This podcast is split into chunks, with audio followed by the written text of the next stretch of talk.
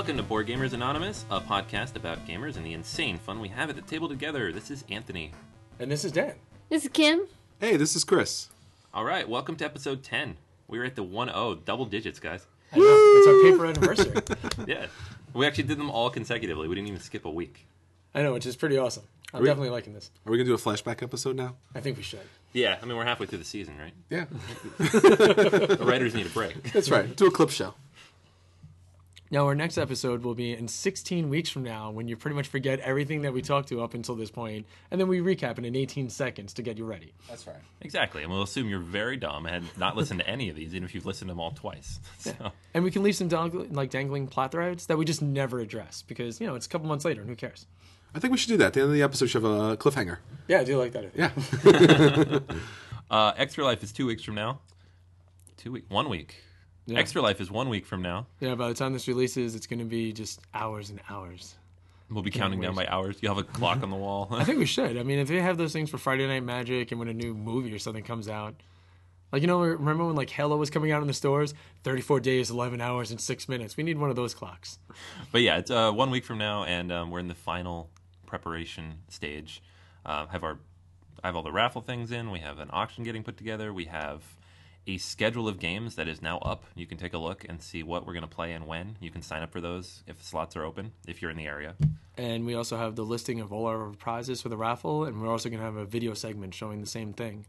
So there's going to be tons of prizes. So I know for a lot of people that don't live on the island, the idea of coming to Staten Island for anything is usually not regarded as the highest honor. But there's going to be tons of games, tons of prizes, really good times. So I think just once you got to kind of put away that uh, of crossing the bridge and coming over. But if you're in the area, you should definitely come by our Myriad Games. Yeah, absolutely. Um, we're going to be open at 10 a.m. November 2nd, Saturday, um, and of course 25 hours. So we'll be there until 11 a.m. Sunday. Uh, you can stop by any time. and We're going to be there all day. Yeah, we'll be collecting donations, and if you like the podcast, we'll actually be recording live at the store. Yeah, yeah, we're going to try to record periodically throughout the day, kind of like updates on the event, what games we're playing, what we're giving away, how everybody's doing. Um, you might even be on the podcast if you stop in. Yeah, and we're also going to make a highlight video of the prizes being given away and any special shout outs that people want to give. Yeah, it should be a good time because we're having a lot of people come from different areas to come together, and it's all for really for a great cause. Yeah, it's gonna be fantastic. And if you're not in New York, New Jersey, and if you're not in the area, um, listen up next week because we're gonna have a special kind of online only podcast uh, raffle that we're still putting together. But it's gonna be a chance for you to be a part of the event, and you could possibly win a prize. Yeah, it'll be really great. So, you know, just stay tuned to the Twitter and Facebook. Keep a lookout, and we're going to have even more information very soon. So other than Extra Life, it's actually been a pretty busy week. On Tuesday, we uh, drove out to Dunnell, New Jersey, uh, met up with Andrew Parks. He had the launch event for his uh, Kickstarter game that he did back in May, which I backed. And so I uh, we went out, Chris, Kim, and I, um, to the event, and we met up with him. He signed our game. Um, he showed us how to play. It was a lot of fun. And what's the name of that game again? Canterbury. There you go. Yeah, we actually got to even meet uh, Stephen Buonocore was there too. Yeah, absolutely. I hate my job that much more now. Yeah, it was great. I got to stop and say hi, introduce ourselves, um, thank him for his generous donation, which was awesome. So, and he's on his way to Essen right now. So, that is awesome. yeah, he'll actually be selling Canterbury in, you know, at the, at the fair in Germany. Really? So he that's where you if you're in Germany, and actually we do have a few listeners in Germany. If you're in Germany and you're going to the fair, you can pick up Canterbury at the Stronghold Games booth. Yeah, so in the unboxing video you guys put together, I saw that there was the German rule book. And I was like, well, this is fantastic. I'll finally be able to be bilingual at the board game table. Exactly right. Yeah, But only in references to Canterbury. there's probably a good two or three thousand words in there. yeah. A depth of German, but really very specific to this little area, this little spot, just here, just playing this game. Eh, just these rules. Soon I will know how to say, did you put a farm next to the well? In German. You'll be able to describe a seventh century city. there you go. So yeah, that was a lot of fun. We um, you know, he showed us how to play, but he also gave us a donation for the raffle, which was fantastic, and that's a signed copy of the game. Yeah, we this is a really a great donation because Canterbury can't be found anywhere as of yet. If you if you didn't pick it up on the Kickstarter, it's not in stores yet. So this is a really great opportunity for you to pick up this game, which is in a limited, which is currently in a limited run. Yeah, and um, I think he said November sixth, which is after the event, is when it's going to retail. But I know, yeah, limited run. Yeah. Um, it wasn't. It was a successful Kickstarter, but it wasn't a huge, huge Kickstarter. So I know he was talking about possible second run and Yeah. you know seeing how it does. Yeah, I was actually checking on the GameStar sites to see what dates they have listed. It's just currently pre-order. They don't have the definitive as to when they can ship it out yet. Yeah, I don't know if he meant like it's going to distributors on the sixth, or like when it'll actually be in stores. Probably be online soon, but Yeah. it'll definitely be after Extra Life, sometime in November. And like the one thing is, I mean, uh, we got a chance to play it, and you guys played it at the day of the event as well. And we're going to be talking about it a little bit later. But I will definitely say, like Canterbury is, it's a very different style game. So if you like Euros and you want to try something with a very different element, this is definitely going to be a really cool prize to get. So try to come out because when that ticket comes up, if you get your chance of getting Canterbury, you're going to be a very happy gamer. Yeah, this is a great game. So yeah, definitely, and stay tuned for a review later because we're gonna go through it more thoroughly. So, and as for the last event, we have uh, Chris was in the uh, Attack Wing tournament yesterday. Yes, I was, and I totally danned it. You did. Yeah, I danned the heck out of that thing. I, I saw your look of like, oh wait, does so if I use this weapon, does it just blow up your ship in one shot? Oh, it does. I'll do that then. Yeah, we got to play uh, three rounds and got probably about a third of a game in um, with one person and probably half a game with somebody else. And came down to tournament, big Deep Space Nine, Star Trek fan.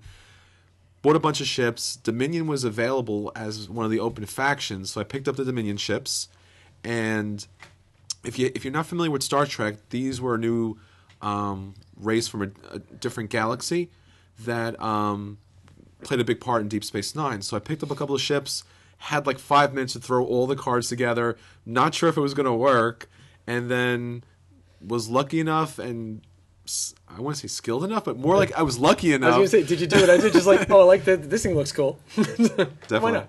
How So- many points is this? Well, this does equal 200. I'm using these. yeah, this, this sounds good. Ah, I think this is this guy's this guy's great. So actually, my uh, my my knowledge and understanding of the show kind of helped here a little bit because never played in a tournament like this before, and I was I was up against some really great players. Um, I got first round I played Frank, and me and him were kind of neck to neck, and I kind of pulled that one out.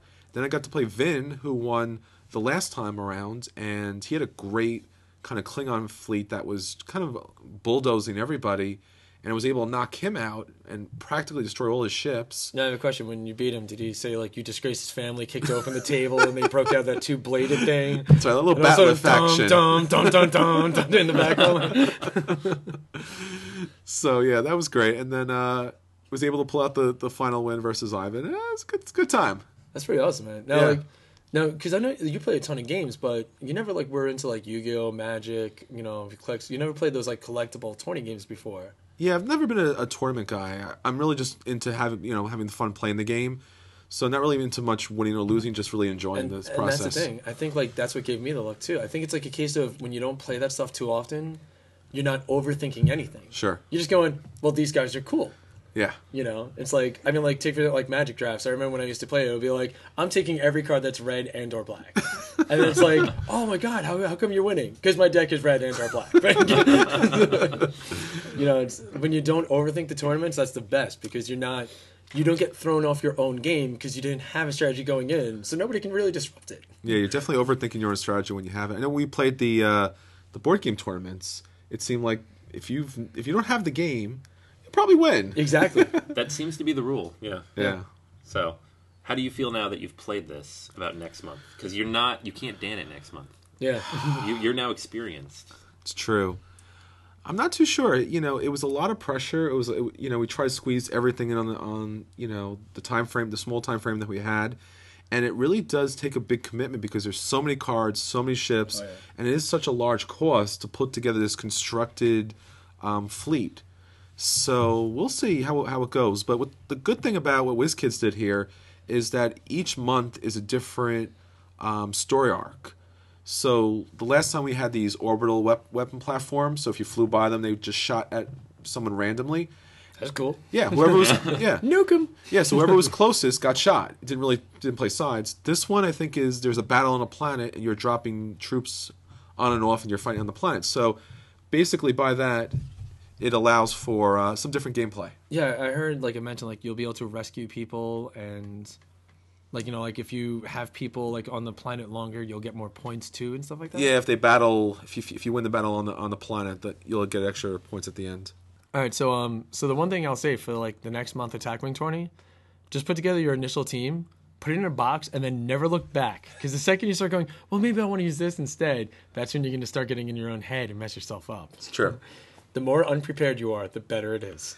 And that's what's dangerous about these games, like like you said, Magic and HeroClix. That once you get a couple of them, you're like, hey, I, if I only had this one, this one would work with that one, and the next thing you know, you have a second mortgage on your house. Yeah, well, see, now that you mention that, um, recently me and Kim did something really, really bad. We bought two of those Theros starter decks. Oh, no. Oh yeah. and um, you know, it's just it's fun to play it again. It's like something you know we haven't played Magic in a couple of sets, so it's fun checking the game out again, trying something new. I love the theme of this one because that Greek and Roman style with like minotaurs and harpies and everything. It's a really fun game. But it also comes with two booster packs with your starter deck. You know, so you can have extra stuff. Sure. And then like open one pack and it's like, oh okay, this is okay. And then open another pack. And then there was a pack that had the Planeswalker Ashiok or such. He's like this Nightmare Weaver. And he's awesome as can be. And it's a really cool card. And I have to get rid of it immediately. Because having a card like this makes you go, oh, well, maybe I'll just pick up a few of the land cards so he can come out more often. Maybe I should get another copy of the Planeswalker. Well, I'm going to make a deck around him. Now I need these rares. Here's $185 online retailer. Let me have all those cards for this deck. Sure. And then three months later, new cards come out. Oh, here's another one. So I'm going to get rid of this card so I can never fall back into that trap. Gotcha. Because it is scary. We were there once. We used to have like 10,000 cards. we had those pizza boxes. Did you really? Yeah, it was scary. Wow, Because you need dude. you need four of everything. Because what if you want to make a deck with this? So our goal is to make it where all of our magic cards fit in one deck box. Sure. So we can never accidentally have more than that. That's, that's a good idea. Yeah. I went down that route uh, like a year ago with Return to Ravnica. I was like, cards, cards, cards. And I think like $70 in, I was like, no, no, Yeah. no. They're still in my attic. I haven't gotten rid of them, but I haven't looked at them since. Well, speaking about addictions, um, one of the addictions that we're kind of following is the uh, Reaper miniatures on Kickstarter. So we've been giving you updates and really trying to get you to come out and, and uh, donate for this because it's really an outstanding set of miniatures, and the stretch goals are just incredible. Yeah, and I mean, anytime a Kickstarter starts out with stretch goals of everywhere from 135,000 to past the multi-million mark, I mean, you gotta admit that they kind of got brass to do that to be like, yeah, we're gonna get all the monies, and They they, did. They yeah, I mean all. that's the thing. It's like it's just it's not even arrogance or cockiness. It's just like we know what you want, Yeah. Now at this point they're over two million dollars. which is awesome. It's crazy, and, and what's really fun is you get to see they keep adding new new stretch goals, so it just keeps getting better and better. And now there's about a week left. It's just like shy of a week, and it hits two million. What I'm curious about is this. So you figure it's like an average of like every like about 12 days on the Kickstarter, it's been a million dollars. I'm wondering how many people in that last 24 to 48 hours are gonna be like, "Ah, I don't know. All right, let me put it in, and then it's just gonna. Yeah, because at this point they don't need your money. Yeah, we're, we're no. telling you because it's awesome. This is like a great chance for you to get a lot of great stuff for, you know, hundred bucks for how many minis I? I like mean, at, 100, at this point now, it's just so many, Yeah. so many. And I mean, even if say you just like the add-on guys, you pledge one dollar, and then you're entitled to order any of the add-ons. and the prices on those are great too. They beat stores, and they are amazing. Like you play D and D, do it. You play any tabletop RPG that you can use these minis. And then like they even threw in the stuff like the Doctor Who telephone booth and just Yeah. all these like random like mouseling things. Which, hey, why not? You play Mice and Mystics, make up your own heroes. It's Saw your game. You can Those do whatever look you great, want. Actually, I want that set. Yeah, and there's a, there's an RPG 15 tabletop. bucks, yeah. yeah. there's a tabletop RPG called like Mouse Guard. yeah, Use them in that. yeah. You know. Yeah, I'm looking for, especially for the board games. So if you have some components that are not up to the quality of the game itself, pick some of these up and you can play them in the game. I'm looking forward to the uh, dragons to use in my Defenders of the Realm. Yeah, I mean, I'm gonna definitely be using some of these guys for playing like Mage Wars and stuff like that. Dude, Summoner Wars. Oh yeah, Yeah. You know, you could that'd be great. take some of the orcs, put them on top. Bam, there's you know your your goblin and orc team. I mean, like you can use them for any game, and they're so good. And the best thing in the world about this is if you are thinking about painting miniatures, you pick up this Reaper set. You can trash 50 of them. You can mess up as much as you want. You can see what happens when you hold it up to a flame. You can use them as door stops. You still have bags of miniatures for anything else. That's awesome. Yeah, and I saw too hidden in there on the extras is you can get I think 18 paints or Yeah, 12, they- 12 they for have- 18 bucks. So it's like a buck, A don't know, buck and like a half a piece. Third of the price of what you pay online. Yeah, I mean, and Reaper paints are good. yeah, you get them like anywhere from like two twenty nine to two ninety nine when you go around shops and everything. But it's a great starter set too. They give you a nice range of colors, get a lot of mixing. I mean, like I'll be the first to admit it. My paints are so so, but with that many miniatures, I mean, more than enough practice. One other thing that looks awesome as an add on is that case. I just saw it. Yeah, I want that. It is a very good price, and uh, how many does it hold? I think like almost sixty or something. It does not say, but I would say I was because it's I think it's a two tier. yes. yeah, which is awesome. Inserts come out. That is amazing.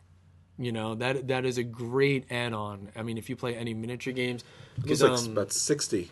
yeah, because one thing is like uh, I, like one thing I was thinking of uh, picking up recently, and I'll mention in our acquisition disorder because it's going to be a surprise for you, Anthony.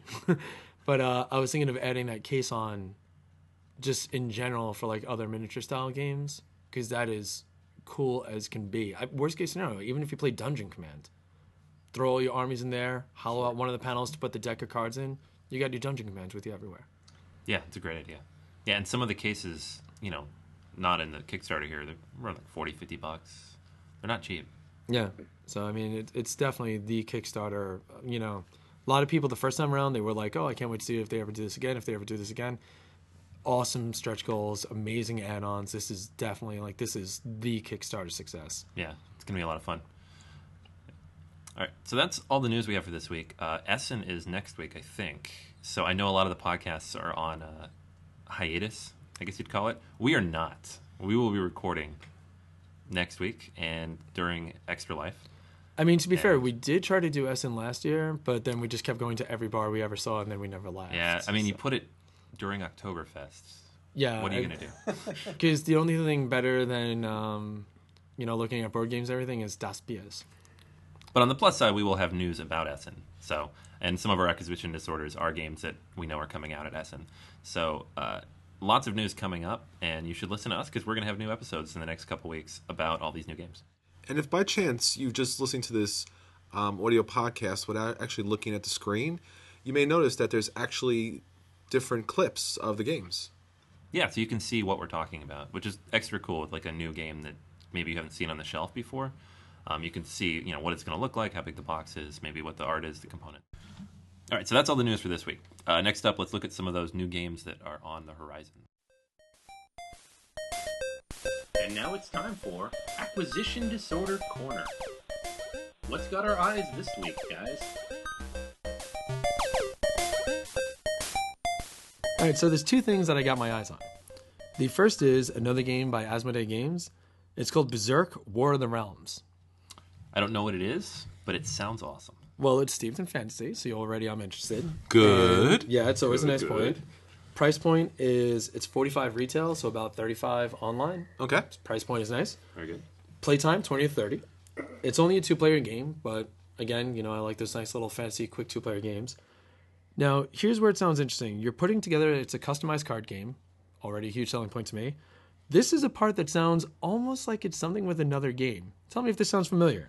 You're going to get 30 card plains deck, a 30 card mountains deck, a 30 card forest deck, a 30 card swamp deck. No islands though. Oh. Yeah, apparently, and also 30 card fire. I didn't Oh. know fire was a location. you could- Intellectually distinct. yeah. I also didn't know fire was a location you can go to. Yeah. They found a body in the swamp. I went climbing on the mountain. Where'd you go? Fire. I went to fire. but I mean, it sounds pretty interesting. You know, it's like Asmodee has a lot of great games. I'm really impressed with their pedigree so far. And you know, I always love those nice little quick games. You know, you got two people waiting around. Game of Suburbia's wrapping up. You're waiting to get in a game of this, maybe diplomacy or something. It's a nice little quick something to just get in between. So it's definitely something that's interesting to me. And then the second part, which I mentioned before about that Kickstarter box, I'm looking at those Malifaux starter sets more and more. Ooh. Yeah, and here's what I'm thinking. Like if I was to order one in the rule book, you'd probably feel guilty that I ordered those. And you wouldn't want me to have the stuff and not to be able to play, so maybe you would order an army. And then like maybe you would be like, Yeah, I don't know if I really got the cash for it right now. And I'd be like, Well, I'll pay half if you paint my army. so this way my guys look good and I got someone to play against. So I'm thinking I'm gonna do that to try to guilt you. So I'm telling you now. So it's not a sneak So it's attack. harder to say no. Pretty much. I'm in. Sweet. The 2.0, the new stuff. Yeah, it, it looks cool. Yeah, I it mean, does look really cool. yeah, and uh, Miniature Market has the Malifaux 2.0 items at 25% off. And I mean, there's got to be something to hit that $100 for free shipping. So armies are a great way to do it. Yeah, yeah, that's tempting. Those things are great too because you get like the one little pack. What is it? Thirty bucks, twenty five on. Yeah, and it's like five or six guys based on which side you're choosing. And I love the range of the characters in that game. It looks awesome, and I want I want to play some type of miniature combat. Yeah, definitely. And they look fun to paint because there's so much going on. They're not like I'm wearing armor and it's all gray, and I'm wearing a helmet and it's a little bit of gold on it. And it's like, okay, I get it. Yeah, that and like I said, those guys are also great for D and D. Like Malifaux is one of the few games you can double up the use of those miniatures for quite Same size easily. space, right? So one game that I've uh, had my eye on, and I saw them playing it at uh, the Canterbury event, which I thought was funny because we were all playing Canterbury. But it's been on the shelf at uh, Myriad for I don't know a couple weeks. But it's the new Days of Wonder game, uh, Relic Runners. It looks pretty awesome. It's a Days of Wonder game. Uh, the components look fantastic. It's that whole idea of you know, the, back in the 19th century, digging around for lost treasures and hidden cities. Yeah, I, I gotta know like because I saw that component listing and it sounds awesome. Do they look really nice sculpts? Those like those pieces? Yeah, the the uh, components look fantastic. I mean, they look really cool. Um, I don't know a whole lot about how the game plays, but I know it's a Days of Wonder game. I know they put a lot of time and effort into making it look really good. And uh, from what I've heard, people are really impressed with how it plays out. Yeah, Days of Wonder always does a really great job with their components, and it looks a lot of fun. It's got this kind of cartoony look to it, but uh, has an has a decent game to it from what we were saying. Yeah, Yeah. the the art style looks like it's meant to just appeal to like wide range, like not just hardcore. But the the component list sounded awesome. Yeah, if you ever played uh, Forbidden Island, the, the the treasure tokens look very similar to that. That's cool. That's very cool. Those little sculpts. Yeah. So that's definitely something I want to try out very soon. Uh, I, I keep seeing it on the shelf, so it's it's tempting me. That and Lost Legends are just sitting there waiting to be played. But they're, they're painted pieces, right? Yeah, I think so. Yeah, I was gonna say because I saw the game was like slightly pricey, but I mean if it's painted pieces, you can deal. Yeah, I mean the components are high, high enough quality that you get what you're paying for. I think. All right, so there's a lot of new games coming out uh, in Essen next week, and we've been keeping our eye on a lot of these. There's I think like three or four hundred hitting the fair. My lord. So yeah, right. lot. Yeah, exactly. So it's um obviously you can't list all of them, and they're probably not all. Some of them are actually already out too. They're just you know officially debuting there. But these are some that looked pretty cool just from what we've seen of the previews and um, games we want to try out. Uh, just at, off the top of the list, Tash-Kalar has been hitting the top of uh, uh, Board Game Geek a lot lately, and it's I think how it, I read it described was kind of Summoner Wars with a Euro style to it. Yeah, so you have these cards, and they each have like various conditions and when you get to pull them out based on where resources hit the table. So Oh, that sounds. there, I think there's three factions. Um, and there are multiple summoners, and you can summon different monsters based on these conditions. Oh my god. I I think know. that sounds awesome. It does sound awesome. Oh my god, please don't come out before the end of the year. Yeah, 'Cause I'm gonna want that too. I mean, it's coming out of Europe, so maybe it'll be delayed just long enough so you can afford it. What is the other one we saw? The sequel to Agricola? Uh, Caverna, Yeah. is that how you pronounce that? Yeah, Caverna. So it's actually Agricola, but in a cave. So if you've enjoyed those two-hour-long Agricola games where you're farming to save your family, you'll actually get to do this, but now in a cave environment. I think I heard a little something about this too, and there's actually like an adventuring component or something too, or something like that, where it's like there's some. It's but not just a reskinned Agricola. There's actually gonna be like a new element or two. Yeah, they're adding a lot of new stuff. And I know you can play up to seven now. Wow. So, and it's still 30 minutes per player, so four hours. Yeah. But once again, the uh, tokens look great. You're going to get more Animal Meeples again this time. And Agricola really is a love or hate it kind of game. I actually do love it.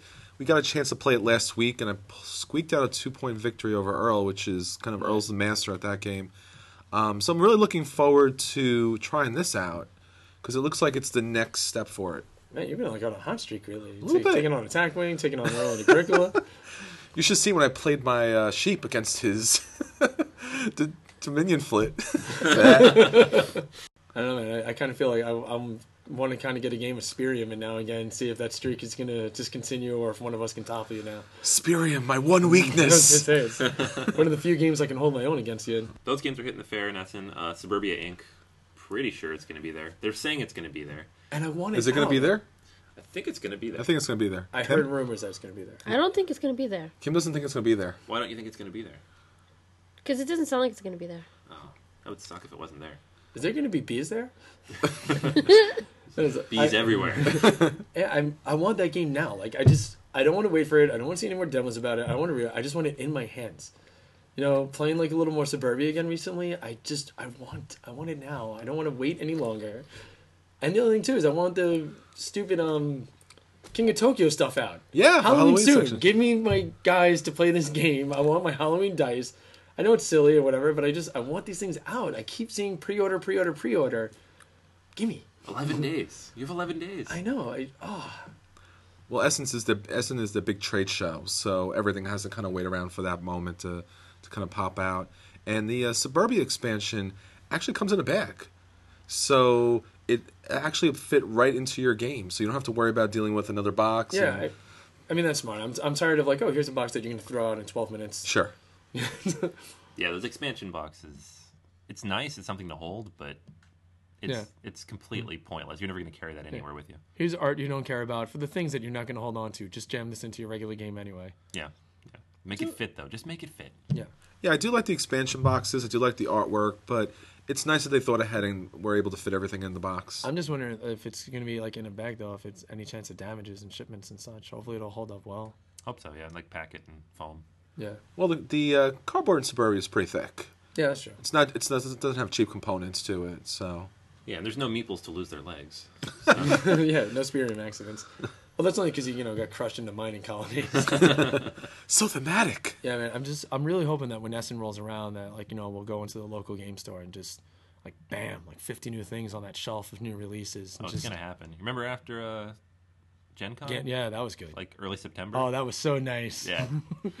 Just walking in, and I want one of those and one of those, Nope. and and I'll take three of these. These are mine now. yeah, that was a really good time. That was when you definitely hit titanium at Myriad. yeah, definitely. well worth it that time. Yeah, absolutely. Yeah. So there's a few other games coming out too, which I don't know a whole lot about. I've just seen them pop up. Um, there's a board game based on Heroes of Might and Magic called Might and Magic Heroes because Yeah. they inverted it for some reason. Um, that looks awesome. I know nothing about it, uh, but the board just there's so much going on on the board, and it just looks it looks like they took that game and managed to convert it to a board game.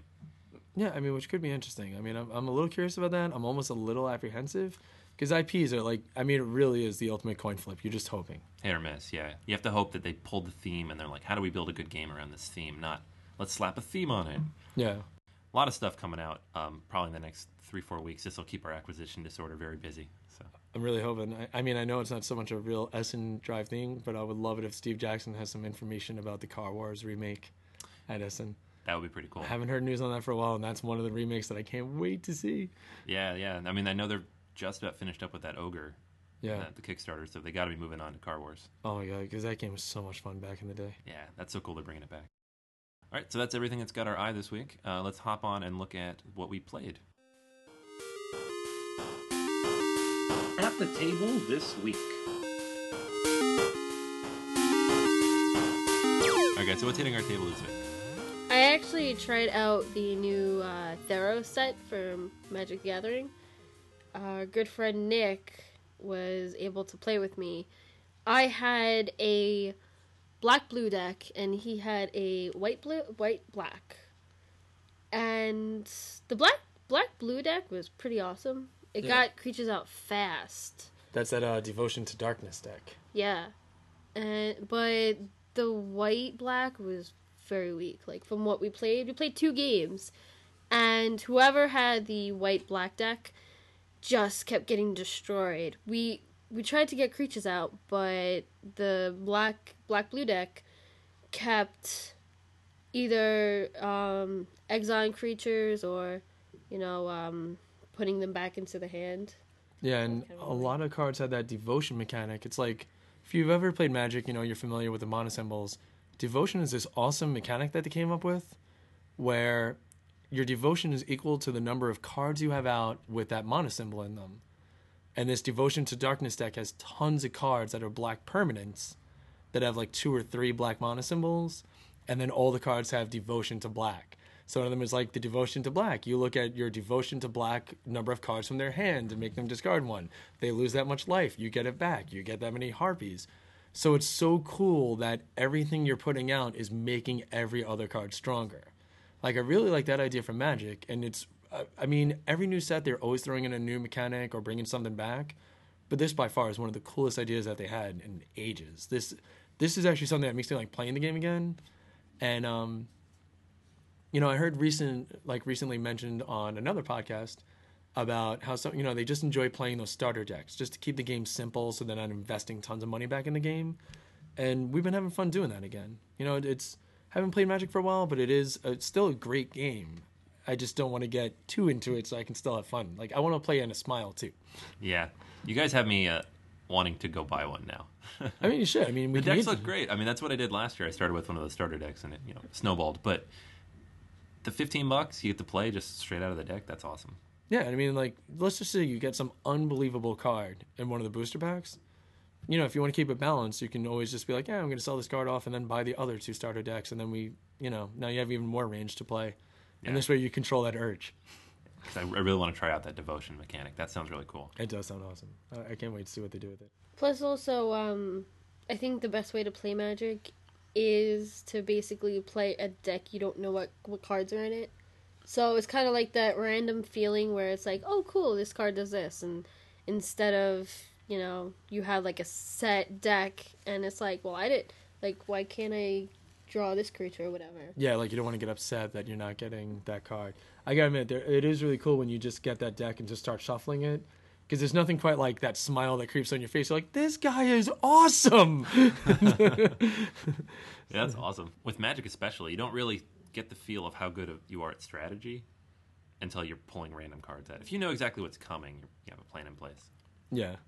And again, I like that idea of, you know, not getting upset that your plan doesn't come together, but just rather see what you can do with what you got. Yeah. So, uh, speaking of card games where we were just seeing what you got when you start playing, uh, Anthony, we got to try out the new High Command Hordes, which I was really happy for that. It was pretty cool. Um, Legion of Everblight is an undead faction, so I'm happy that they're in it. Like, I always love my undead in these games. We tried it out. We, you know, tried out some of the new units. I gotta admit, the Hordes has some interesting stuff. They seem to have a little bit more of a variety over the War Machine guys. Um, like I'm not too familiar with the the universe of hordes, but I know one of the decks that we had access to actually had tons of guys that can shift around on the battlefield. So playing against them, you got to be more ready because at any point he can just jump three of his guys over from locations by playing in these additional units. And the guys that I were playing had all of their warriors were helping each other out. Like one guy gave every warrior that didn't have swordsman this ability. And one guy was for every warrior he got plus health. Another guy was if there's two or more warriors, you can force one of your opponent's moves. So there was so many of these like really cool warrior technique cards in this deck.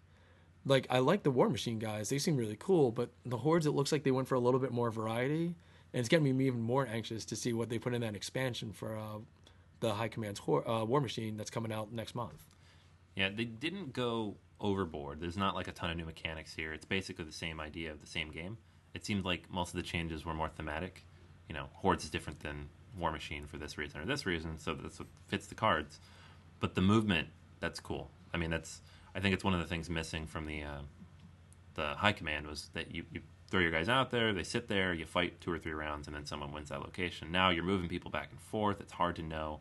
It's more like Smash Up, where you are moving a lot of your people around, especially with some of those deck mix-ups. Yeah, and- your guys were pretty, you were using the Legion of Everblight, and that was pretty awesome. You had a couple of nice moves going on, dropped a few more surprises. I like that it kept you a little more involved in the game. Like you were no longer just waiting until you get to go to do what you want to do. You actually had to keep an eye out on constantly what your opponent's guys do. So it felt a little more interactive too, which is always cool. Yeah, definitely. And it was cool the way that, say, you know, I throw out a long range, you know, someone who's going to, sh- an archer, for example, only had one health, but you had to kill everything else on the board before you could hit her, and she hit for three. Yeah, that was So- pretty mean. I remember that. And there was a lot of those in that deck, so I was putting those down on every location and then just trying to get my big, you know, the five health guys out. Yeah, so I mean, I, I'm definitely glad I got it, and I love the fact that now we have that many more options when we decide to go for high command. Yeah, it's odd. How many decks are there now? Like eight? Yeah, there's eight. There's four. There's four different factions in each of the sides, and what's great is picked up a few of those Ultra Pro deck boxes.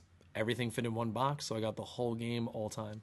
Now, the one thing I saw is that while me and Anthony were duking out to try to win a few of those cities and hordes, you were playing the game that I still haven't got a chance to play, Revolution. So you got to fill me in, man, because everyone keeps telling me I got to play this game. Still haven't got a chance to play it though. Uh, Revolution's another great game by Steve Jackson Games, and it's a little different than his usual catalog of games. Revolution allows you to actually influence different people in town by using blackmail, force, and gold to be able to control different areas. So it has a bidding mechanic to it. So each player has their own little private screen and has different people within the town.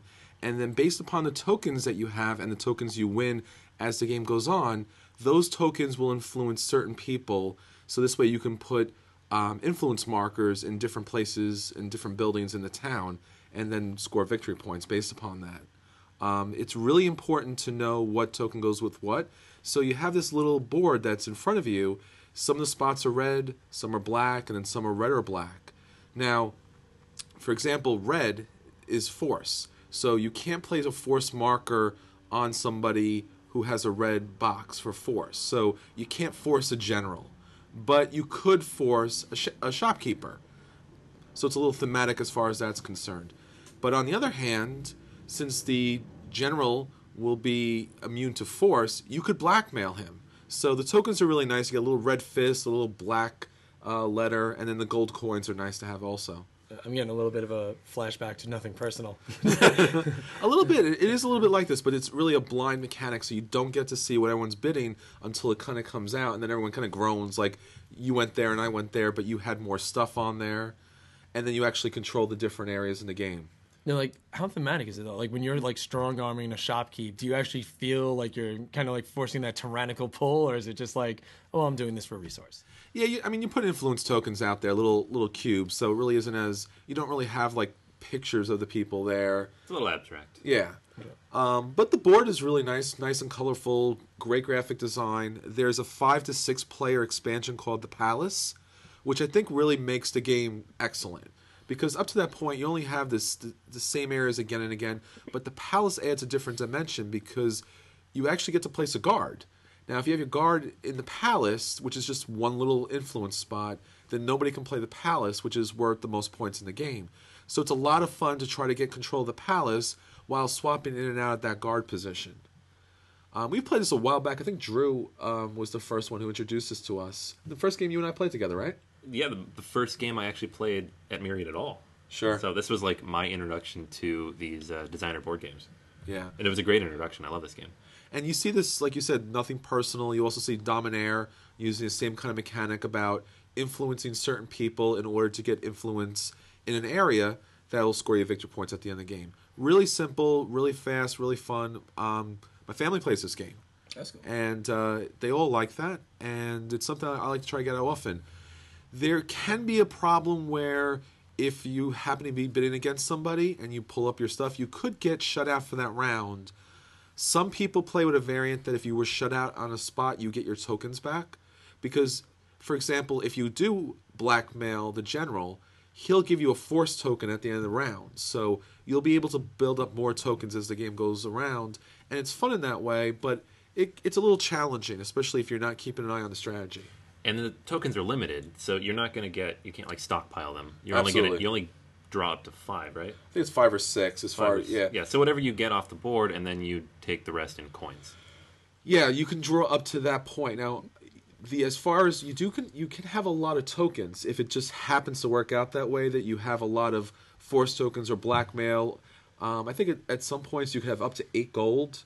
I think there's two spots where you can get five and three. But as far as the influence, I think you can only influence six spots. So you can have a lot of material to work with, but you can't influence the whole town at the same time. Yeah, and it's cool because you know force is always going to win over blackmail or coins. Yes. You know if it's one to one to one, um, blackmail is always going to win over any number of coins. But then if you have a force, and you know everybody else has force, maybe you have to use two force or a force and a couple coins, and that's when the strategy really comes in. You have to pay attention to what everybody else is doing. Um, obviously, you can't see what they're bidding, but you can see what they win, and then you know what tokens they have. If you know nobody else has force and you have two, you get two freebies basically because nobody Yes. else can bid against you. So that's one of the cool mechanics I like. And it does have a little interplay, so you could play the spy and swap out someone's cube with your own. That's good. Um, the apothecary, you can you can you can um, swap the cubes of any two influence spaces. So there is some interaction as the game goes on, and it's pretty quick and simple. Once you play the first round, you know the entire game. Yeah, we picked it up real fast. I think we played two or three times in a row when we Yeah. first learned it. It was a lot usually. I played a couple times in a row. So. Yeah, I mean that's always a great sign too. Like as, if as soon as you're done a game, somebody's like, "I want to play that again," that doesn't always happen. So that's always like a great sign of any game when somebody's just like already like, "All right, cool, let's set it up again." Yeah. It's a really good entry level game Oh, for, for at that level. So before you jump to Dominare, nothing personal. Try out Revolution. I think you'd be pleased with that. Yeah. So I'd say it's a buy. I would definitely pick this up. Yeah, this is a buy. I own this game and I bought the expansion right away because it do- it adds so much more, and also adds five to six players because the original game only can play up to four players. Hmm. You really want to play this with as many people as possible. Yeah, I know you've played before, Kim, right? What did you think? You remember me playing? I was gonna say you mentioned Anthony playing with you. You didn't mention me. I played with you. I don't remember you playing Exactly. I oh. was because you're that quiet. No, I was actually doing pretty decent. That was, I think that was also like one of the first games I've ever played with you. But Okay, you don't remember me. No, I'm You hurt. are I'm hurt. no. I have a question. Did you win? Maybe he's just blacking it out. No, so- I didn't win. I know I didn't win because I didn't like the game. Did you come in a commanding last place? I, I can't remember honestly. I, I the whole uh, bidding aspect, and you really can't see what other people's are doing. Just threw you off a little. Yeah, just a little, and the fact that like um certain people can't be affected by certain things. I'm like, eh, it, it's it's an okay game. I wouldn't play it again. So Yeah, I mean, I, I gotta try it out because you you know it does sound awesome. Every time I look at it, I'm always like, anytime you can blackmail people, I'm like, this sounds like a game I want to play.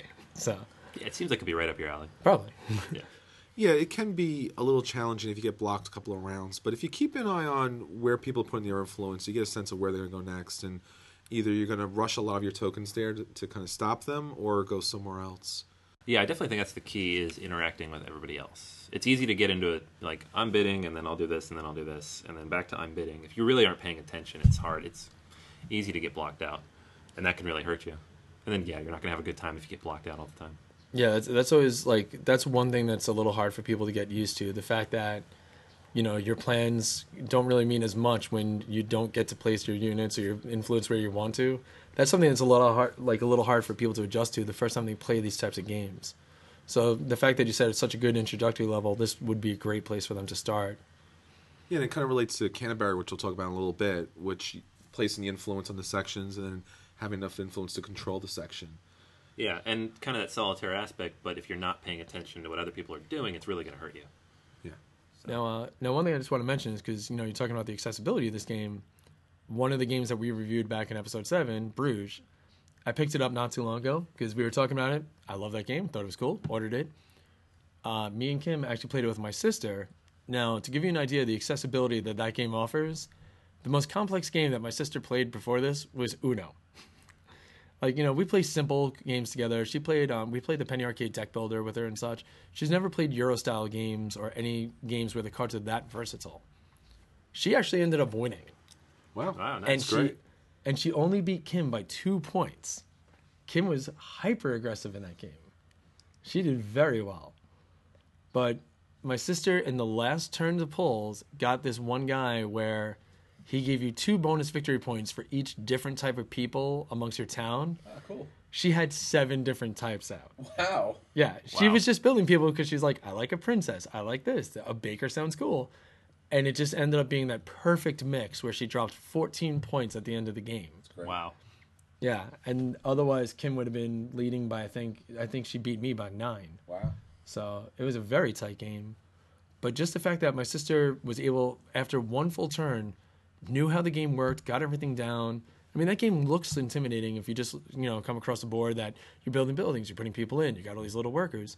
But it's so accessible. So, I mean, again, I would highly recommend if you want to get people into like different style games, Revolution, Bruges, these are great, great games at an entry level for people. Yeah, especially on Bruges with like for Euros, because there are a lot of really great Euros, but some of them are just they're tough to teach. They're dense. They're long. Um, you get somebody in on Bruges, maybe you can move up to something like Agricola down the line. Yeah. Especially since you have the cards in front of you, so all the actions are right there. A lot of the Euro games are really hard to manage because there's so much going on on the board with other people. This pretty much everything's right in your hand. Yeah. And not feeling like you're making a bad decision. Like everything is good in that game. Sure. So there's no real way to throw away your turns. Kim, how'd you like the second play of this? I understood it more the second time playing it because the last time I played it, I was dead last, and that was because my strategy was just. I didn't even have a strategy. I thought I had a strategy because I. You guys remember when I was just hoarding those little tiny workers? You were creating a little army to Yeah, invade she had, like- Bruges. I was She gonna, like 40 guys. My army of little rainbow people will dominate all of Bruges. I couldn't remember why I was getting so many of them. I was like, "Oh, this is awesome." Now what do I do with them? I think it's because you were stacking them up. You were trying to make like a human pyramid. Maybe, yeah.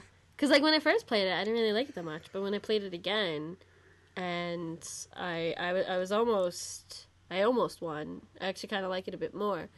Um, That helps. yeah, Winning is good. it, sometimes it is because usually when people play a game and they lose by like a lot, Sure. it it turns them off. But you know that's why you got to play it again and Yeah. try to like Especially with the Euros, because it really you really have to get a whole sense of the whole board and the whole game. It's not Yeah. it's not like a lot of Euro game. I'm sorry, a lot of Ameritrash games where you're just rolling dice and whatever happens happens. Yeah. But what I did was um I remember when Dan played and he just like kept on putting out a whole bunch of people. So that's what I decided to do and I got that people marker like about like what the third round in I got like 5 or 6 people It's great. and I tried to go for other stuff but it was too late for Canals cuz Canals they both got 3 or 4 and it was close to the end of the game. So I was like okay, I'm not getting Canals but I did get the um what is that track you move? Reputation. Yes, the reputation. And I got that because there was a card that I put out where um if I tie with somebody in like the markers that you flip Sure. over, you win. Oh wow, Yeah, you don't it's not a tie, nobody wins. I actually win that tie. that's great. Yeah, so I had that. That's how I got two two of the markers flipped over. I couldn't get the canals, but I got the other two, which was pretty good. And you also had that awesome guy that every time she moved up on the reputation track, you get to remove one of the threats. Yeah. Oh wow, I like that. That was so cool because every time she was like, "Oh, two fires, oh, I get rid of those. Oh, I got two foot, I get rid of those." Yeah, and he would pass me a phone. I'm like, why are you doing that? You know what I'm gonna do. Yeah, at the beginning of the turn, she just goes no and throws the two coins to me, Throw.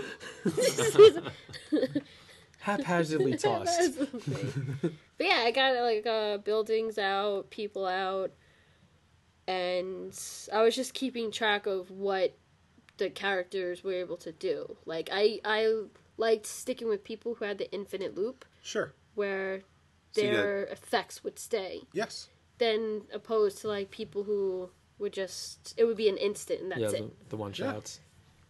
But yeah, I mean, it, she had like a dozen people in front of her at the end of the game. She got so many bonus points from them that, it, like I said, I mean, it was such a close, tight game. The only thing that messed me up slightly was I was going for the canal route. Yeah. And I, if I got to get that extra statue, that would have helped out a bit.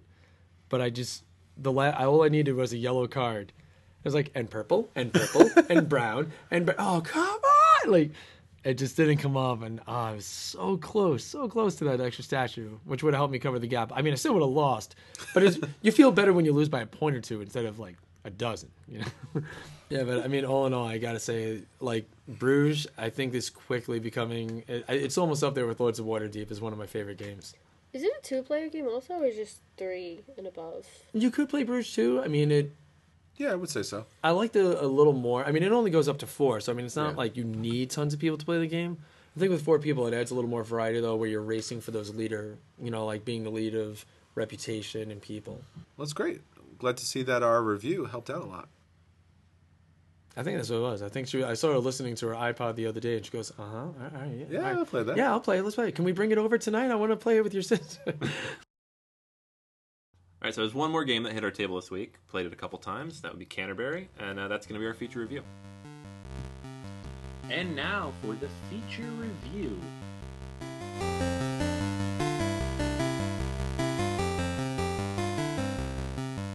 All right, so this week we are talking about Canterbury, uh, a brand new game from Andrew Parks that's just launched for Kickstarter uh, backers. I was one of those backers uh, back in May and June, and I got my copy just last week. So we've played it a couple times, in addition to the one time we played it uh, last spring when Andrew Parks demoed it for us, and um, we're going to review it for you. So the theme of Canterbury is basically um, we're the Saxons. We've just arrived at Canterbury, which it becomes the seat of the uh, the church in England um, as the country builds up. But it was the original city was built by Rome, so there are ruins there. That's the grid of the city is still there, and we're building on top of those ruins. So there are a lot of rules about what you can build and where you can build it, but it's all empty. So you're building on nothing. You're building up your own. Um, you're building up your own city basically as as a group. So it's sixth century England. Um, the the theme of it fits really well. The colors, the all the components are very evocative of that time, and the rules are actually it's a very interesting mix of different types of mechanics. Um, probably the easiest way to describe it is there's no luck at all. It's it's all uh, planning and building um, based on you know your strategy in the game. So the basic idea of the game is there are three phases, and you can choose from them every turn. Uh, there is a levy funds, there is a full build, and then there is a tax and build. You're going to start the game with six coins, um, and if you levy funds, you're going to take the number of gold indicated on the board. On the board, there is a there are the four trackers, obviously, for your own victory points, the four players, and then there's a fifth one for the city. And the city's tracker is going to go up anytime anybody scores points. So it's obviously way in front of everybody. But as it goes up, there are going to be um, numbers beneath each quadrant of the score track, and that'll tell you how much gold you get when you levy funds. So that's something that will matter a lot in terms of when you take the money and how much money you take. Uh, so levy funds is one action. You get the full amount indicated on the board. The next action is full build. If you levy funds, you have to full build on your next turn. That's indicated on your player board, and that's required. Uh, you can build one or two small or medium sized buildings, or you can build one of the large buildings. And we'll get to the buildings and what each of them does later. There is also a third action type, uh, tax and build. And basically, what that does, is it lets you take half the money that you would normally get and build something in the same turn. So if you need to build something right away, if you don't want to stock up the full amount of money, you can use a tax and build, and you can do that whenever you want, except for after levy funds, because after levy funds, of course, you have to full build. So those are the three basic phases. You're going to do one of those three things every single turn. There are no other options in terms of how you play your turn, but there are a lot of things to consider in terms of what you build, when you build it, and how you build it. So the board is a grid of five by five, and then there are three districts there's a central district, there's an inner district, and there's an outer district. The central district is basically where the game starts, and the game will start off with one well in the central district and a purple city token.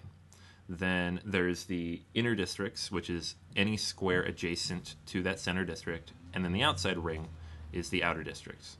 And those three things matter more for the scoring later if you build a large structure. Um, it doesn't really affect anything else but they are color coded, so it's easier to see which is which. And basically, what you're going to do is when you build something, you're going to take off of two boards that are at the end of the table uh, one of many tokens that are available. So there are wells, gardens, chapels, watchtowers, merchant stalls, um, fountains, garrisons. Basically, for every resource type, and there are six resource types in the game, there are three different building types. So the small one is uh, just a single square, it's going to take up one of the squares in that district. The medium one is two square sizes, and it's going to take up two squares, and then the large ones are four. The the reason that you want to go for the larger buildings is because every time you put a building down, you put uh, one of your tokens on that district, and that's going to go towards um, who controls that district later when you do scoring. But if you do a medium building, for example, every district that is adjacent to where you place that medium building is going to get one of your cubes. So if you drop down a fountain, which is water, on one space that doesn't have any water, any space that's directly adjacent to that district that you just placed the fountain will also get your token. Uh, so you can get a lot of tokens really quickly, really quickly out on the board, which will affect scoring a lot later on down the down the line. The interesting thing though is that you can only build these in order. So if you want to build a garrison, for example, which is the fourth of the resources, you have to wait until there is water, uh, grain, and religion on the board. If those three things are not marked off with people's tokens, you can't build the garrison. You don't need the buildings someone's token just needs to be there. So if someone built a fountain next door, and you want to build a garden, which is the next one up on the track, it's the it's the grain.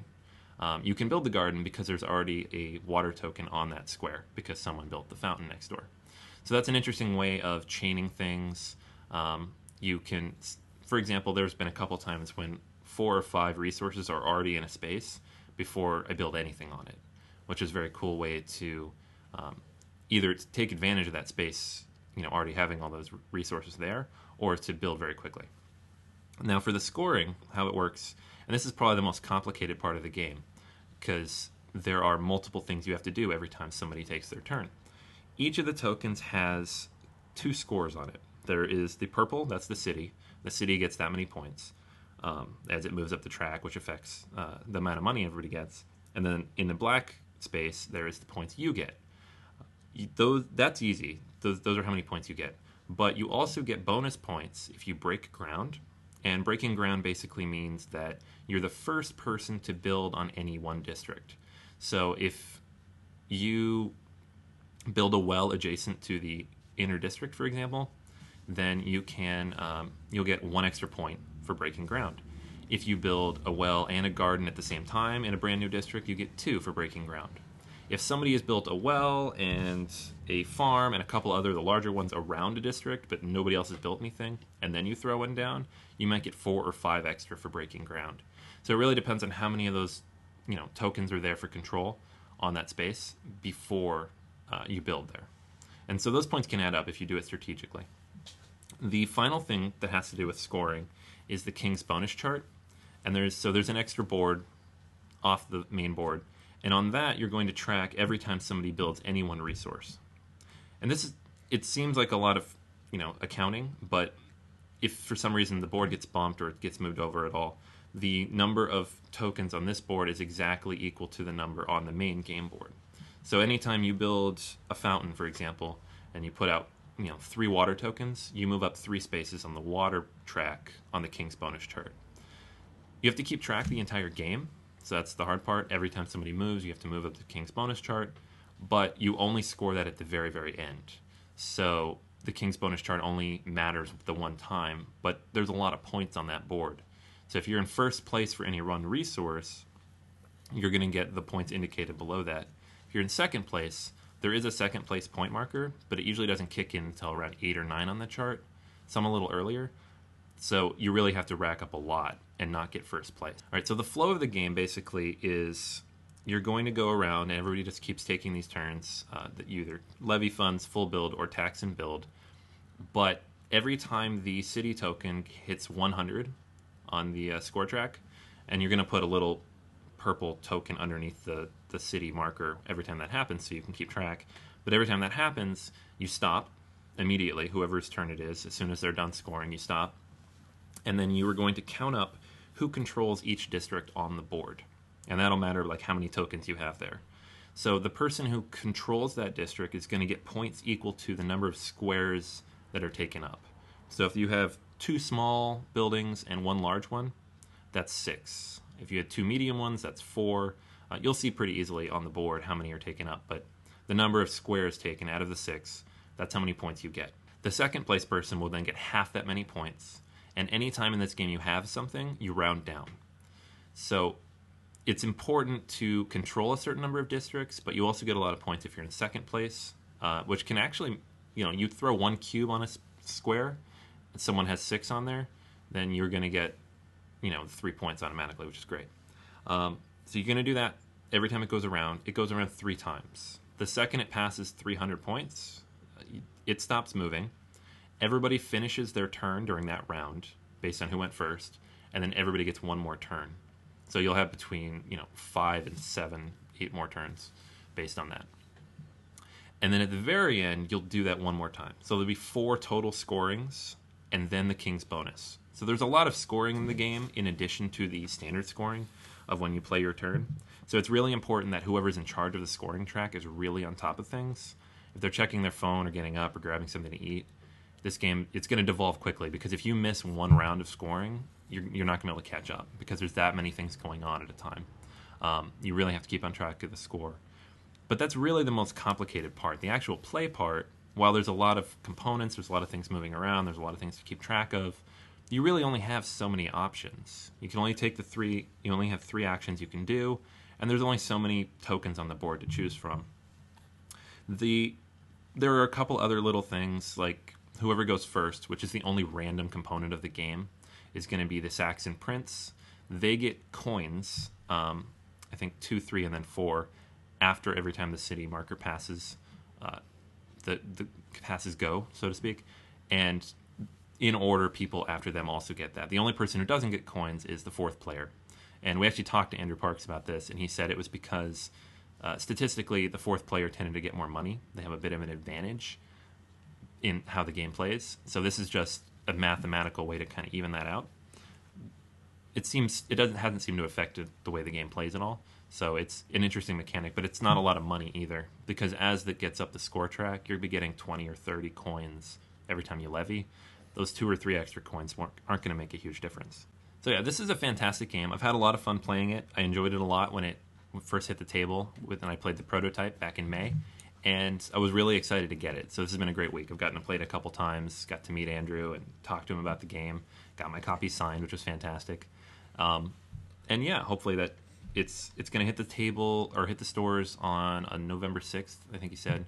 So you know, it's definitely worth checking out. And uh, that's how you play Canterbury. All right, guys. So what do you think of Canterbury now that we've played it a couple times? I gotta say, Canterbury. One thing is this: it is almost like medieval fantasy accounting the game because you do, like you said, you have to be on top of everything with the scoring. It could be really dangerous if somebody falls behind in that. That being said, the fact that everyone is always working towards the town makes this game great because in a lot of games, like take for example Suburbia, I love Suburbia to death, but if you have a bad engine and you start falling behind in currency, somebody else is getting 12 per turn, you're getting 2 per turn, it's almost impossible to catch up. Canterbury, the money is always communal. So everyone's success is adding to that pool. So even if you made a few bad decisions later on, you're getting that economic advantage to be able to at least make better decisions later.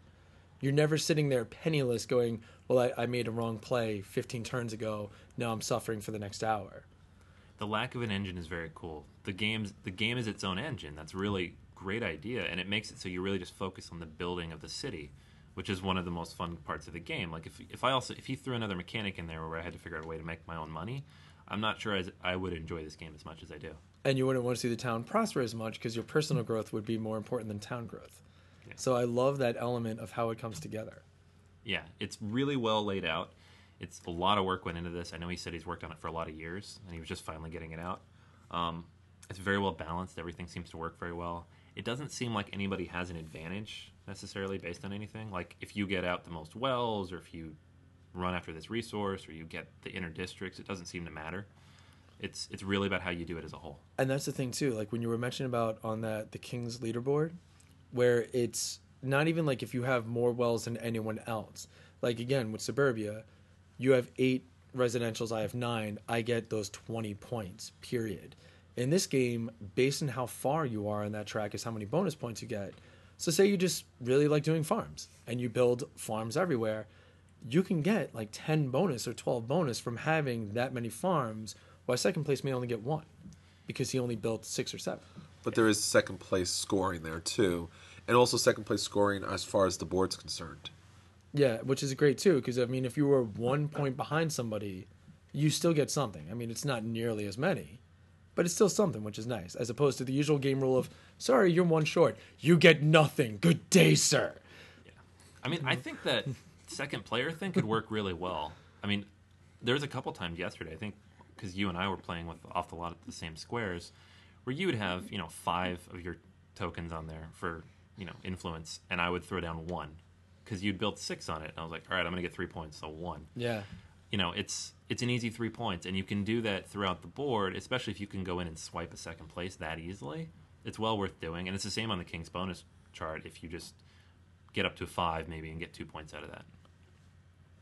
I think uh, Andrew Parks signing your box made you lucky because you won two games since playing that. To be fair, he signed it after the first game, so Still, his Maybe- presence. I knew he was going to It do was it. his presence. That's, that's what set the luck in stone. Because the one thing that is also slightly dangerous about this game is um, you cannot get discouraged because I, I didn't come in first, second, or third, and it was a four-player game, so that's always a little rough.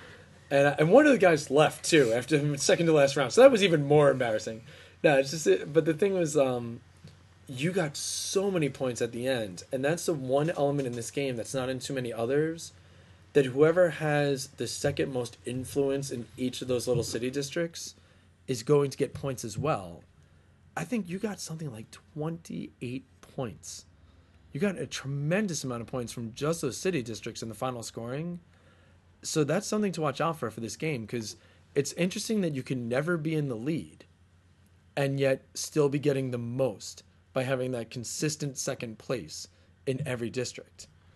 So Yeah. most games you condition your brain, I need first, I need first. This game you don't need first, you just need to have the most mass. I think that's honestly what I was doing too. Like the, I had a couple. Like in the beginning of the game, you're to kind of lock down a couple districts, unless you just spread yourself really thin. But you'll go to one space, you'll pick a few, you'll get those. But later in the game, you can decide. You know, like, do I want to spread out a little bit and get some points over here, or do I just want to lock down these spaces?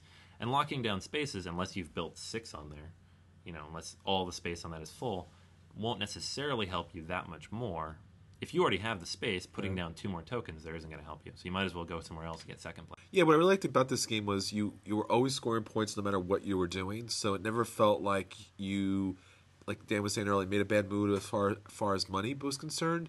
But even if you place a one point building and you put down um, a well, you were breaking ground. You get an additional point. Your your uh, victory point track marker was moving up top. You could do a lot of different things. So there was the scoring for the token, the scoring for where where it broke, the scoring if the token was a middle size or a large size because then then that spread influence, and then the top track. So a lot of ways to score points, and then like you said earlier, when it comes back around to that kind of like go, you know, kind of first spot, then you score points additionally. So throughout the whole game, a lot of scoring is going on, and really after that first turn, the game really speeds up.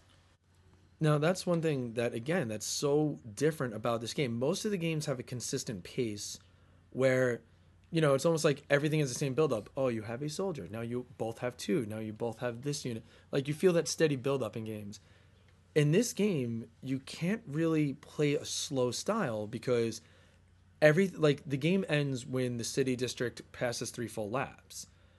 Now, if you're like, oh, I'm going to try to drag it out to pick up bonus points at the end, there's also a limited number of each buildings. Once somebody builds at the four square farm, that's it. They're done. There's no more left in the game. So if you try to like turtle play it a little, where you're like, oh, I'm just going to keep trying to build bank and I'm going to do a big move at the end, there may not be a big move for you to do at the end. And even if you're picking up, well, I'm going to get a well, city only moves up one. Chris goes, I'm buying the biggest market. The city track goes up 29. Yeah, and that happened. I think the second time around the board, Vin and Chris both picked up a big one, and it went up sixty points. Yeah. Bam! So like halfway around the board and like half a round. Yeah, like our first time around the board took like 30 minutes. The second time around the board was like about 20 or so. And then the last time around the board was like eight minutes because it was like bam, 15, bam, 25, bam. And it was just gigantic move, which it was. And it's funny because you start getting that panic in your chest. You're like, wait, wait, wait, what happened? I, all right, uh, I, I got 29, 20, oh my God, that's 30. Like you start feeling that flutter of, can I pull this out? And that was like, that was something that was really interesting too. You're so calm and passive for the first two rounds. You're like, ah, I can take my time. Then the last one, you just feel, you start feeling the tightness where you're like desperate to get those big buildings because there's such, like they can really shift the balance. And the fact that you put your five influence anywhere on the board, that lets you get into those zones that you may have not had before and make a power play at the very end. Yeah, I should just say though, like in terms of strategy, those big buildings they're awesome, but I've yet to play one. You know, and I scored just fine. And he was actually telling us that most of the time it's the people who play those don't win because you you are you're trying to find a way to fit them in somewhere. Maybe you're shoving them in a place they shouldn't go. They don't fit your total strategy. It's the medium buildings that can really make or break your city. And the other thing too is based on the way that that game is designed, where you know you might be forced to buy one of those big buildings, and then you got to put it in a city district. Somebody comes swooping along, they drop two small buildings, and now they're dominating. So you gave them six points, you're only getting three. Or if somebody else gets more squares there by again building those big buildings, dropping their tiles, now you're getting none. So you may have gotten a one-time jump that really helped out, but for the rest of the game, you're seeing nothing from it. And I mean, again, it, it's interesting that the game gives you this is the mega unit, but it's not you won the game, here you go. It's did you play it right? Yeah, and the points, if you look at the points on those, uh, they actually score based on where you put them on the board. The first two you can't put in the central district, which makes sense. It's like water and granary. Why would you put that in the middle of your city? But Yeah. later on, everything can go in the middle, and you score more points if it's in the middle than if it's on the outside, which is kind of cool. But at the same time, if you look at the points you get, uh, for example, with the town square, you'd get 35 points minimum if you put it on the outside, but it costs 40. If you bought two of the stages, you'd get 46 points. So, you know, it, it ends up being does it make more sense to do that so I can put my tokens wherever I want, which could have a huge impact. You could swipe in and get second place in a lot of spaces, maybe, especially towards the end of the game. Or do you just want raw points? You know, and, or you build up the number of stage points you have. You get 10 right there instead of five. Yeah, and I mean that's one other thing too about this game. Like it's a very smart style play game because almost every other game, uh, like Agricola, what cards come out for the different stages, that can be a huge influence. You just might not be lucky in what was drawn, and you know all these other games, anything with a dice rolling mechanic, you might get a bad roll. This game there is no variables. There is always the same buildings. There is always the same start. Everyone's always getting access to the same money. No one can be earning more than anyone else. There's no personalized. It is this game is incredibly strategic, which could be a little offsetting for people. Like I was in the lead for a few turns in that game and I was like I'm doing well. And then out of nowhere people started lapping me. I'm like what's going on? I think that was one of the big concerns with the Kickstarter. People were posting is that there is zero luck. You know, there's Yeah. none at all. The only thing that's luck based is who goes first, and you can actually pick up a, a meeple die that came with the Kickstarter. It was like a bonus. You can pay for it. That would you'd roll it to see who goes first, but that's it. That's the only thing that really matters in terms of who goes first. But so the the, the worry then was replayability, and I don't see that as being an issue because there are so many different options, so different different ways you could figure the board. You're gonna respond to what other people do. Maybe you make the same first two three moves every time, but from there it's gonna be totally different. yeah, I mean, I saw you you did two wells and then Chris did two wells. I'm like, well, I, I got to do two wells because these guys know what they're doing. Chris wins games, Anthony wins games. I'm making two wells. So for the first three turns, I was following your guys' lead and everything. And then it got to that point where you like I was falling behind a little because I was trying something different. I'm like, no, no, no, I got to do what they're doing. And uh, you know, maybe that's why I lost. I don't know. I wasn't staying in that same zone as you guys. there is something to be said about not having that random effect or not having a variability of what actually takes place. So, yeah, you can place your wells, you can have a great strategy, but everyone else on the game really does influence your play dramatically. So, you really do have to keep a track of what everyone's doing, and if they're placing their cubes in your spot, you're kind of out of luck there because that just changed your game plan. Yeah, you, you got to be a little more ready to react. Where it's like if you see somebody influencing, creeping into your area, you just build something there. Like you just build the next chain. Like, all right, I'm going to put a garrison because I just I, I need to lock this area down. Because that was one thing I know. Uh, I had one cube in an area. You had one cube in an area, and I put the big building. But the only thing is, I knew that you would be able to squeeze one more in there and just tie me. And Sure. you know, was, uh, I mean, it was horrible to see, but it was like, all right, do I want to hand Chris the points or do I want to not get any myself? Yeah, those big buildings can be tough for that reason because they might be the best move you have, but where do you put it? I don't, you know, if you don't have anywhere to put it, then it's not going to help you much. But then if you do, man, you can wipe up with those because Oh, you yeah. just drop those cubes, and they're really big because of the king's bonus chart. Because you get the one for wherever you put it plus five more. That's six. You're jumping up six. Nobody can really match you, especially later in the game. On that point, so you could just jump ahead there. That could be worth like an extra ten points right there. Yeah, I was behind in water the entire game, and the first place had it by three points more than anyone else, and it went from I was getting nothing to eight bonus points just like that. So that was pretty cool. Yeah, I think I had first for a while on there, and he jumped at the end. Yeah, because you guys were doing those double well intros every turn, Yeah, the well the well tokens run out fast. I've seen in every game we play. and that's what was fun. That's what it was. Because you guys did the wells, and then you did the wells again. I'm like, well, I'm going to build two wells. You can't. Wait, what? They're gone. Yeah, and that's why I had to deviate my plan, and that's when I started feeling sad. Maybe that's the downside of being last place.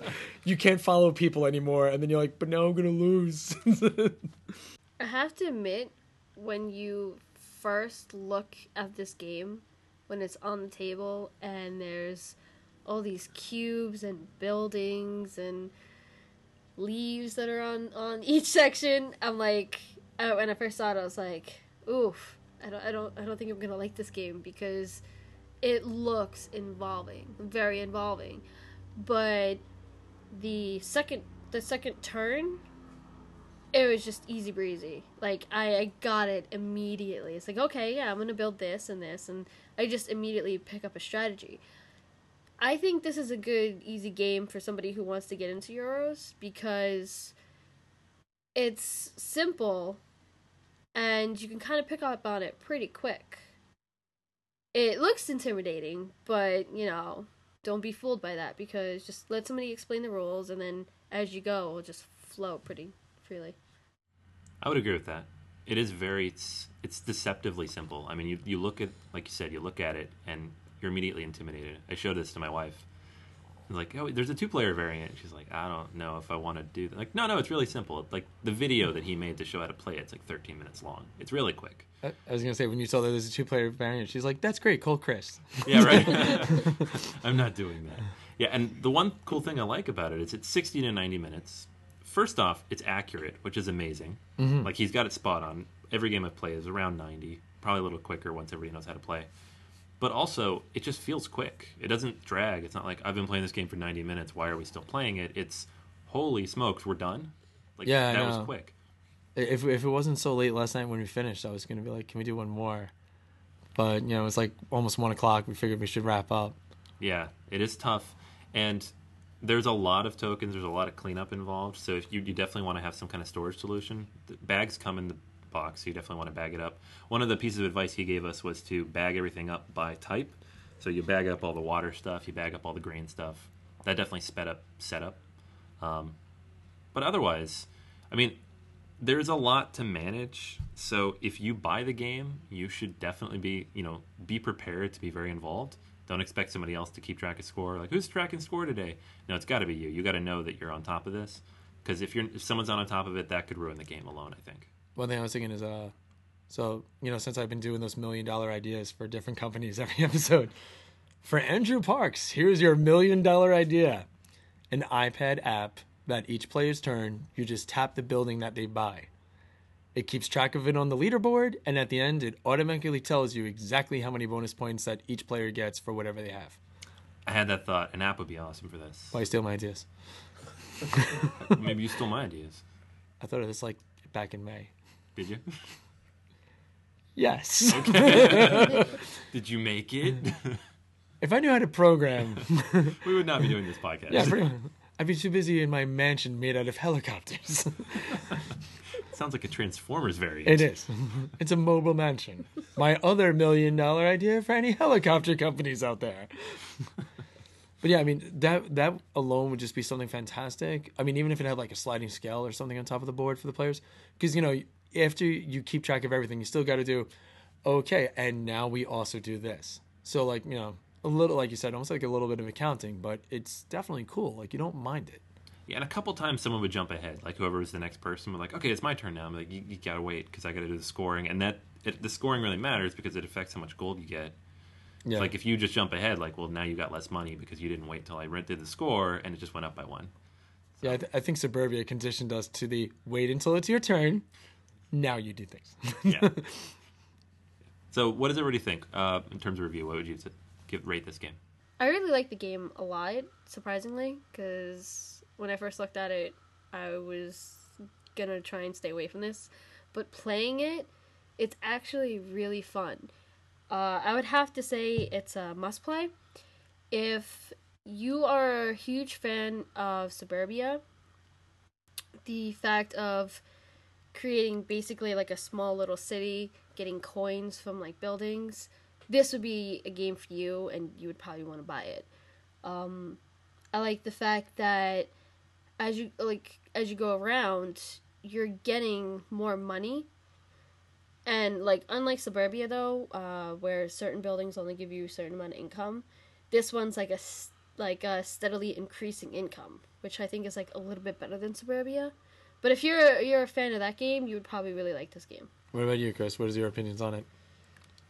Well, as Kim said, when you first look at this game, it looks like a giant Excel spreadsheet, and uh, definitely could be intimidating when you look at all these cubes and where does everything go, and it's it's almost hilarious when you actually get to play the game and you have this little tiny board with these three spots, and that's your action section, and that's the entire game. You don't even have to really pick up the rule book; just sit down for five minutes, see someone play one round of it, and you're good to go.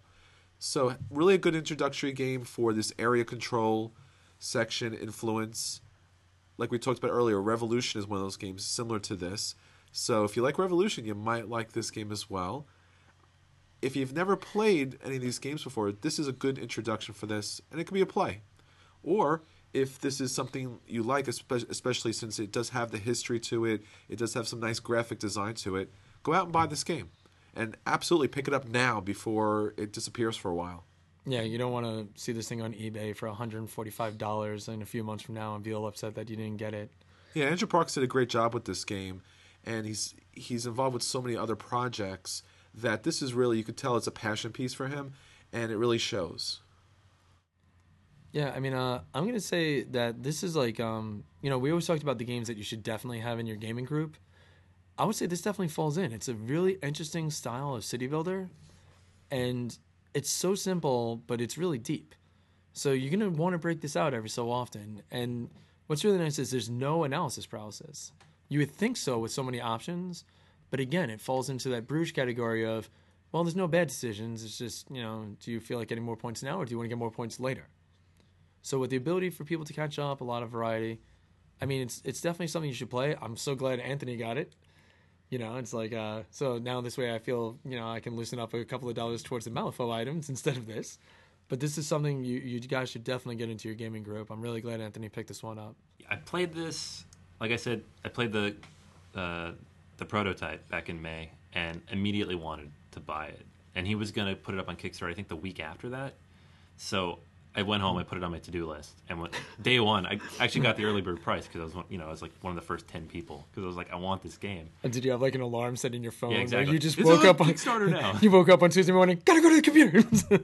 Honestly, I haven't. There haven't been that many games that I responded to like that, and maybe it was partly because I knew that it wouldn't exist if I didn't. It's one of the fun things about Kickstarter. Um, a lot of the times in Kickstarter too, you don't get to actually play the game before you back it. Sometimes you don't even get to see how it plays. But having played it, having known that if like maybe my money could make the difference in this existing, I like had had to. But even if that wasn't the case, I would say this is a must buy for me, just because it is I don't know. It's just everything I like about strategic style games.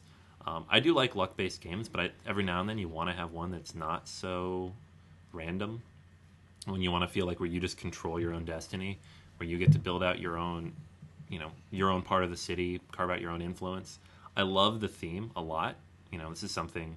Just going back purely academically, this is something I had a lot of interest in for a long time. Um, just English history in general. It's really cool to me the way he married the theme with the gameplay elements. Um, and you don't even see it at first, but when he like when he explains it or when you read the rule book, it's just it all comes together really well. And regardless, it, it yeah, it does look like a spreadsheet when you first see it. It looks more like a spreadsheet when you're finishing up because all the dots are on there.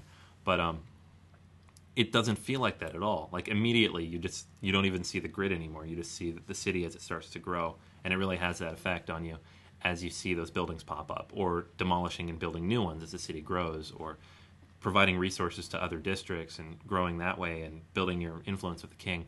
It's just everything works together so well and so seamlessly, and the game flows so well, despite the fact it's an hour and a half plus long, that this is a game that I think anybody, if you like Euros, if you like area control games, if you want that slightly more complicated version of, say, Revolution or a game like that, uh, you should absolutely pick this up. It's that good of a game. All right, so that's our review of Canterbury. This is Anthony. This is Chris, This is Kim. this is Dan. and until next time, we'll save you a seat at the table. All right, guys, you ready for the next round of Canterbury? Yeah, absolutely. Let's get this thing out. All right, sounds good. Man.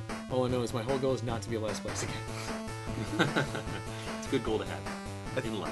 Anthony, I think we're going to follow Dan this time. Yeah. Dan, you go first. Oh, great! That sounds like an awesome plan. There's going to be Wells. Now I'm gonna go for two wells in the beginning. Full build, two wells. Let's see what your move is. Your move, Simmons. Speaking of which, I think I will do a full build and two wells.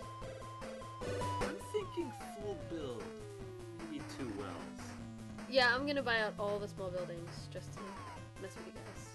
Every single small building